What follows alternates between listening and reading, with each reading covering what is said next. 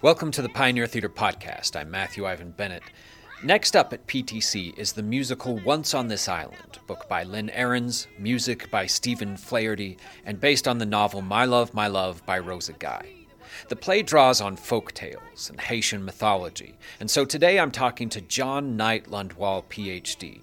Lundwall is the author of Mythos and Cosmos Mind and Meaning in the Oral Age. He received his doctorate in mythological studies from Pacifica Graduate School in Santa Barbara and serves as the chief editor of Cosmos and Logos Journal of Myth, Religion, and Folklore.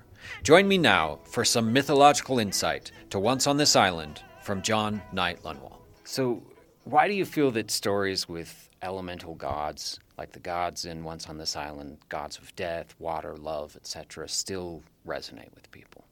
Simplest explanation, Matt, is a psychological one. Everything that occurs without also occurs within. So, life is the confrontation with the elemental. Every human being experiences love, hate, suffering, war in, in some degree. And so the confrontation with these elements in life is the confrontation with these elements within. As a result, every human being uh, will always be engaged with the, the divine and the elemental. So I think uh, we will always be engaged with these stories. Mythologists pretty well recognize that Haitian mythos is influenced by African mythos. Could you talk about how African mythos spread out of Africa to places in the Caribbean? You bet. Haitian mythos is actually a, complex of three factors. Uh, we'll talk about that, but one of those factors is African, uh, the African diaspora. So 1510 is when the first Spanish slave ship lands in Haiti. And the slave trade is being driven by sugar, basically. Europe has, uh, I mean, uh, they've discovered the quote unquote new world. And, you know, the Spanish are looking for cities of gold, but they come back with stuff that's more priceless than gold. Sugar is, is one of them, and the uh, sugar plantations are extraordinarily labor intensive and dangerous because you have to build kilns and, and process the sugar. And, and so it, the slave trade is driven by that. First slave ship lands in Haiti in the very early 1500s. You know, the first slavery revolt in they've got good records. The first slavery revolt in Haiti is 1522, 12 years after the first slave ship arrives. And another 20 years, there's actually some 3,000 slaves that have escaped the plantations and are living in the mountains and in, in, the hills. Well, when they go up there, they meet indigenous people, people that are indigenous to Haiti, and their mythos is Central American. It, it's related to the Maya and the Aztec. And so Haitian myth is a combination between African elements derived from the slave trade. And uh, I should mention, these African slaves are, are not all from one village. They're coming out of West Africa, they're coming from different parts of Africa, they have different languages, different deities. So there's an amalgamation. And in fact, the, uh, if, if there was a group of slaves that could speak the same language, the plantation owners would split them up across the island to prevent slave revolts. And so, very early on, you get this incredibly difficult dynamic of people coming in from Africa being split up. They are, uh, many of them are fleeing if they can, many of them are just dying and being worked to death. And so they integrate with the indigenous population and uh, Haitian mythology then is a combination between Mesoamerican, African, and then we get the Christian influence because they're all being converted sometimes forcibly by by the Christian priests, the Spanish priests in the 15, 1600s. France takes over in the, the late 17th century. And so you really get this confluence of factors. Just as a, a really interesting note, I thought I would read a passage from uh, Maya Deren's The Divine Horsemen about Haitian religion mm. because she's talking about how the two systems, the indigenous people and the African system, interrelated. And remarkably, there were so many similarities between the two. Of course, there are a lot of differences, but they were able to integrate pretty well. And so let me just read this, this passage. Both religious traditions, that's the African and the Mesoamerican, had in common a creator deity as a first source, myths of the first human pair or twins, a concept of the abysmal waters as the life source, a pantheon of divinities of the elements or natural forces, a serpent deity of prime importance, worship of ancestral spirits, a metaphysical concept of the cardinal directions or crossroads and of trees, a belief in the manifestation of psychic or cosmic forces in the physical world, a belief in the manipulation and control of these forces by human beings who function simultaneously on religious, social, and physical levels. In both systems, the manipulations on a magical level involved fetishes that brought to focus metaphysical forces and referred either to ancestral spirits or elemental forces. The relationship between humans and nature was expressed in a concept of metamorphic power, the ability to change into an animal, for instance. Moreover, the worship of the metaphysical forces was ritualistic rather than meditative, and involved for both peoples the idea that the energy of the metaphysical forces had to be sustained by feeding or sacrifice, and their benediction maintained by propitiation. Ritualistically, the major faith ordeal of both systems was related to fire, and the service of supplication involved drumming and collective dancing. End quote. So there is a, a lot of crossover, and of course, these are two entirely different peoples, but uh, they're both being oppressed by the same people, and so they unite and they integrate their religious systems together, and, and Haitian religion and myth is the product. I guess I should say here, too, in writing the study guide for Once on This Island, doing some research, I, I found that even though the, the gods in the show, they're called gods, in the Haitian religion, they're called Loas, and they, they don't exactly have the same status as gods, and that there is a belief in a supreme being called Bon Dieu, maybe? That, that might be from French. Yeah. So the Loa both have a belief in a divine creator. And again, the names are different in different regions and from different tribes, right? And so, but there is the overall divine creator, and the Loa are the subordinate divine, they are the caretakers of the cosmos. And so uh, we find this actually in a lot of religious systems in the ancient world. It, polytheism is a little bit messy because uh, in a lot of cultures it's actually monopolytheism, a belief in one deity that is supported by a divine realm of deities or a divine council. And so this is also called henotheism. And so we get that in Haitian religion. And so so when the Christians come, they recognize first off they recognize a divinity because they have Legba, the the creator, they have Ghede, the deity of death, and they have Dambala, who is the cosmic deity. And so they, they take Father, Son, and Holy Ghost and they map these things onto them. They have all their Loa. The Catholic priest came in with all their saints. So they took all the saints and they transposed the Loa onto them.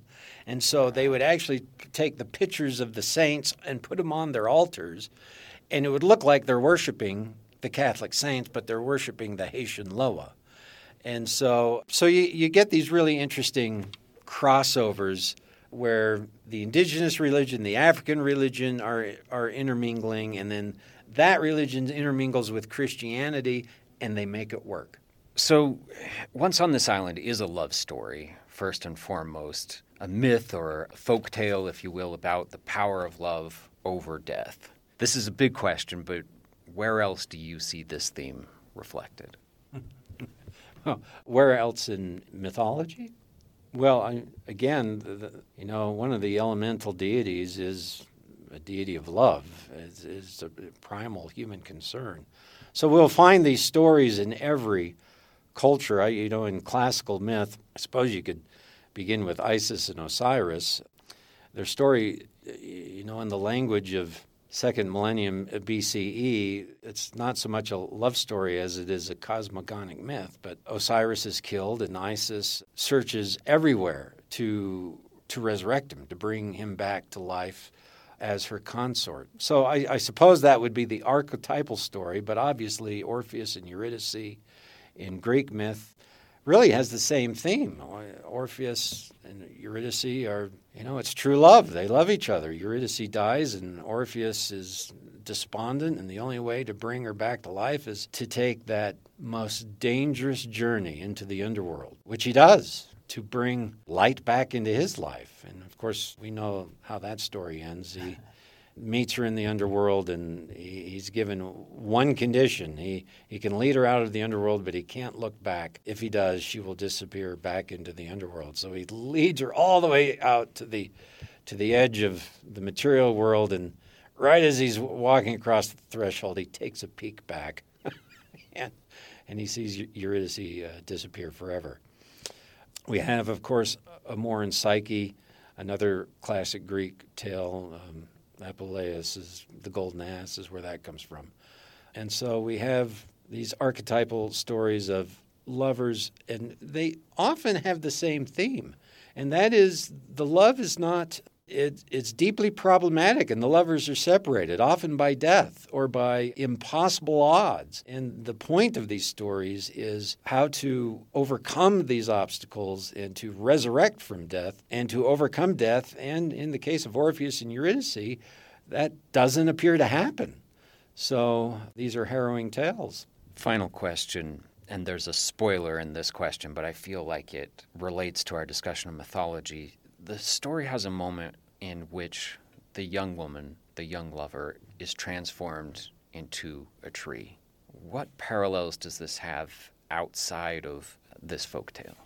And what does it mean? It's actually a great question. Probably to start would be to start in Haitian culture.